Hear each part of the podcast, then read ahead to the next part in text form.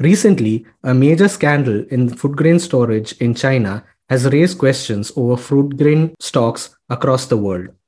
What caused the food grain scandal? What are the repercussions of the scandal on world food security? And where does India stand with regards to food security?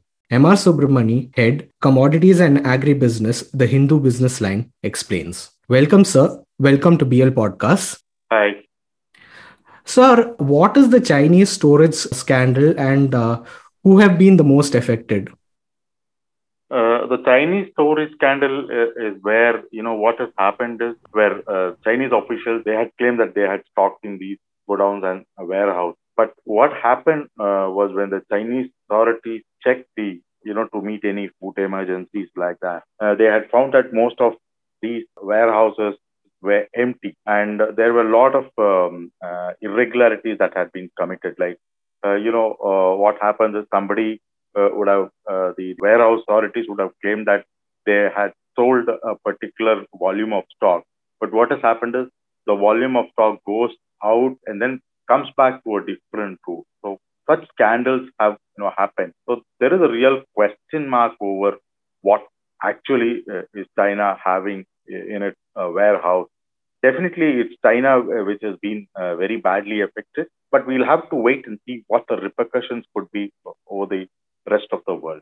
What caused the scandal to come out, and how does it feed into the world food shortage? And are there any global crosswinds likely to affect developing nations in the coming months? Okay. Now, how the scandal came out was what happened was the Chinese meteorologists they flagged concerns over heat wave that set in uh, for 75 days from June on. So just before that, uh, what happened was the Chinese officials said that severe heat wave was setting in in China and it could affect their food grains production, particularly rice. So this put uh, you know the Chinese officials into action. So they started looking into what real stock they had with them.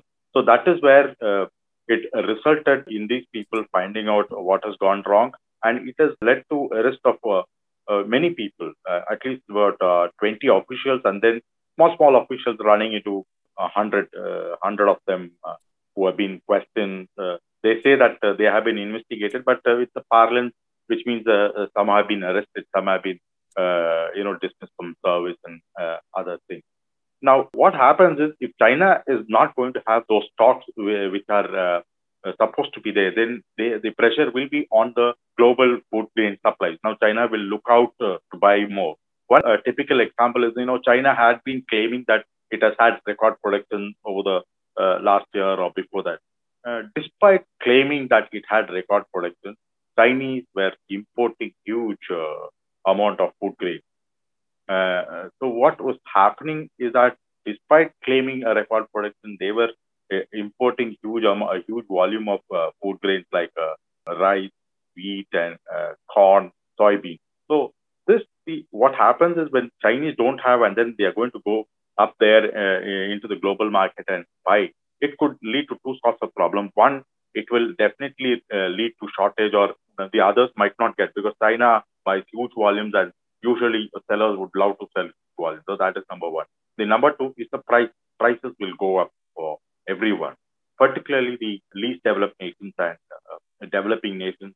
Bangladesh is an example which could get affected. Now, as we see on the uh, rice front, where Bangladesh is uh, forced to pay more to buy. Or uh, look at Pakistan, which is having to buy wheat at a higher cost. So, I mean, I'm only giving two typical examples of what could really happen.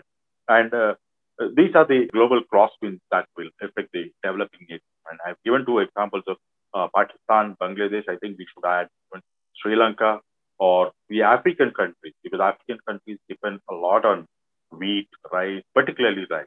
So they all could be affected if China is going to go dip its hands into the global food stock and buy, uh, you know, a huge volume.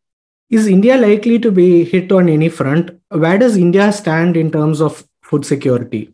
See, I don't think there is any cause for concern with regard to India's food security because India is managing its food uh, situation pretty well. See, two weeks ago, uh, India banned exports of broken rice.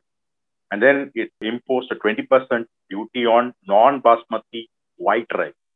At the same time, you know, it has also considered uh, the its own global interest or also the interest of poor African countries. That's why it is uh, not touched parboiled uh, rice exports. And uh, parboiled is what you call uh, in, in, you know in South India you call it boiled rice, but it's parboiled in technical terms. So there is no no curbs on that, no uh, export duty on that. So that is practically free. So African countries are not going to be affected. And uh, basmati rice also no ban, no curbs. So farmers growing basmati can still go ahead and export, and this is not going to cause any distress in West Asia, which buys a lot, uh, good huge volume of basmati rice. So then also India banned wheat exports in May once it found that it was not getting the procurement that it wanted because India had a procurement target about 44 million tons and finally ended up just uh, short of 19 million tons, uh, less than 57% compared to last year. So, but India has been taking care of that. So India is well aware what stocks are, what is happening. So it's unlikely that India will face any problem. And again, what is happening is from October 1, India will start procuring rice from the growers and other places. What India has fixed a procurement target of 51.8 million tons. Now, because of this ban uh, and other things, uh, probably uh, the government expects farmers to come forward and share, come forward and you know offer their rice and paddy for procurement. So I think we are heading. I mean, we are not really in any sorts of trouble as of now, unless and until uh, there's going to be a problem with the production. But what we hear is that whatever deficit was there with regard to paddy sowing, that has been uh, that is shrinking. Uh, so I think by this time we have touched, uh, we should have touched about 400 lakh hectares of uh, paddy sowing. So looks comfortable. And there's another report which has come down today about uh, one particular group of uh, bankers going down to some of the rice producing areas and say that no, we need not fear about the storage and food grain stock. How is India's food grain warehousing system, and what are the areas or the issues that need attention at the moment? That's a good question. Like India's food grain warehousing system is totally taken care of by the Food Corporation of India. So what happens is the, the whole thing that you are held accountable by Parliament. So anything wrong, Parliament will pull you up. So that is where you know it, it's almost at par with uh, what's happening in the US, where certain things you're held responsible by the US Congress. So Parliament is supreme. You're also Parliament is supreme. So people in FCI are answerable to the government. You have to explain that there is there is accountability on, on the part of the FCI and other uh, other people. What requires attention is that uh, you know we have to ensure closely that first comes first out. That means if rices come uh, today into the uh, FCI system and uh, the, the, first lot which arrives today will have to leave the first tomorrow. So that is what we'll have to ensure. And also, you no, our storage systems are improving, but still there is room for improvement. Issues required uh, attention is now, uh, I feel, more of a modernized storage system. It's happening, but probably it needs to gather momentum. Is India on a path to complete food security? And can the recent move by the government to ban rice and food exports be a move on this path? As I said, no, there is no concern for regard to food security with India. India is comfortable. It has got uh, good stocks of rice.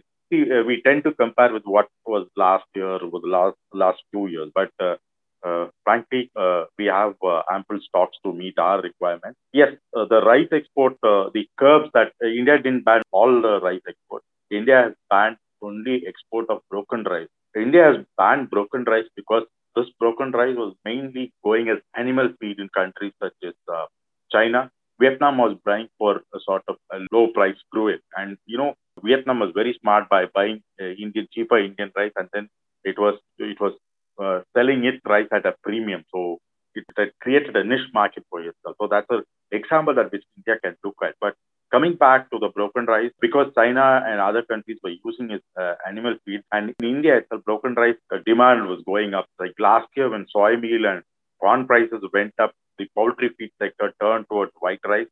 So they used a, a good amount of broken rice. They used a good amount of broken rice. And again, now the broken rice is also going for ethanol.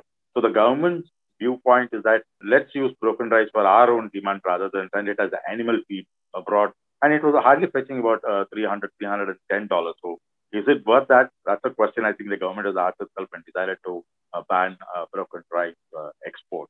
Otherwise, if you see, parboiled is not banned, so uh, that is not going to create problems. White rice, they have put tax. So the one reason why India has taxed non-basmati white rice is that uh, we are offering rice at a huge discount to the global community. Like two weeks ago, the discount was anything between 30 and 80 dollars a ton. Now, uh, should we offer our rice at such a discount? That's a question. Uh, probably the government has also asked itself because you know what happens is uh, just on the free supply of power to farmers uh, the government spends about $70 per ton. So in that way, I think it has looked at, so why, you know, export uh, at such a discount is, is a question that the government has asked itself. And that's why it has come up with 20%. There is a section of uh, people uh, which feel that probably the tax could have been higher. But what we hear is that uh, exporters and buyers are ready to pay this uh, duty. So something good for us, you ask. But all if you look at that, uh, what has happened with wheat flour and now with rice is that India uh, is first looking at, uh, you know, fulfilling its own needs. We were looking ourselves as one who could really supply the world with our grains, but unfortunately, we have had a heat wave uh, during uh, March and April, and now we have had a dry spell in the rice growing areas, West Bengal, Uttar Pradesh, Jharkhand. Jharkhand we are losing about 10 lakh hectares in Jharkhand, which are notwithstanding all that, uh, you know, progress that they have made with sowing of rice. So all in all, if you look at that, uh, definitely, uh, you know, it's a move that, that ensures food security for the Indian people and the. You see India as a food superpower, and what are the moves that are likely to make it one in the global market? No, I, I don't think uh, India can make it as a food grain superpower because uh, see, uh, your domestic demand is enormous. Like all of the 110 or 120 million tons of rice that, that is produced, we export say, about 21 million tons. So that is a spare, or we have another 10 to 20 million tons of uh, spare rice uh, or something of that sort. So I, I don't think we can become a superpower. That is one.